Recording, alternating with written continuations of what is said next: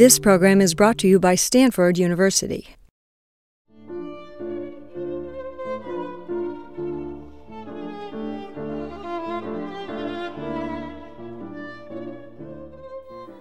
This program is special to me because the the theme of it, I suppose, is opera fantasies, but I'm not playing, I'm not simply just playing every track from the CD.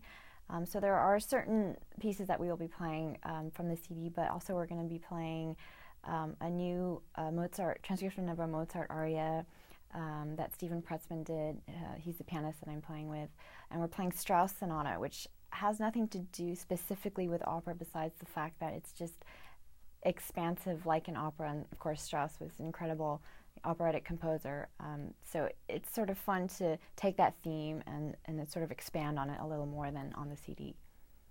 As a musician, playing a live concert, it's incomparable to, to anything else. But I think more importantly, as an audience member, it's that's what's really incomparable. I mean, it's easy, you know, in this day and age to to get sort of what you need at home. You know, there are amazing recordings out there, DVDs.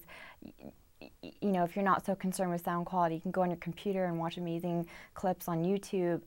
But there's something about being actually being there that cannot be replaced. And I believe that passionately. There's a triangle that happens between the, the performer, the music that you're playing, the composer, and the audience. And if you take one of those aspects away, something is missing. And not to say that those other forms don't have their place and don't fulfill a certain part of your life, but if you take away the live performance aspect, if you don't have that connection between the performer, the audience, and the music, there's I really feel that there's there's something special that you just it's hard to put into words, but some something that some electricity that happens between those three things that just can't be replaced.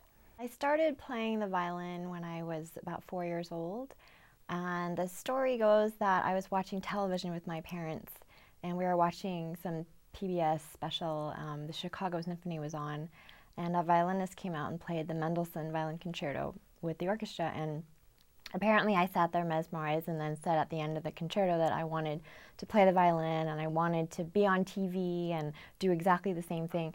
So after another year of begging my parents, they got me a Cracker Jack box uh, with masking tape um, and a ruler for the fingerboard, and that was my that was my violin.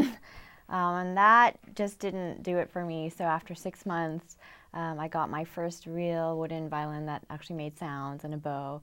And I was sort of hooked from that moment on. I, I don't ever remember not taking it seriously, um, even at the beginning stages when I'm sure it was very slow progression um, and I didn't sound very good. But it just was a very, always a, a, a, immediate sort of love for me the Stanford kids are unbelievable. I mean, I call them kids, but I mean they're not. They're fully formed, mature adults that blow me away. They are. They come here already with so much on their plate. They have so many interests, and somehow they manage to fit all of their passions and interests into into their lives, which for me is amazing because I think back to when I first started college. I time time management was was not definitely not a priority for me, but these kids just have it together.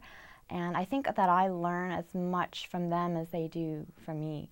Uh, they just, they're inspiring. And, and I don't know where they find the time, but they always come in and having learned something, they're always better the next week. And they come in, most importantly, with the most amazing thought provoking questions, which means that they are actually not just practicing and going through the motions, but they are actually thinking about music all the time.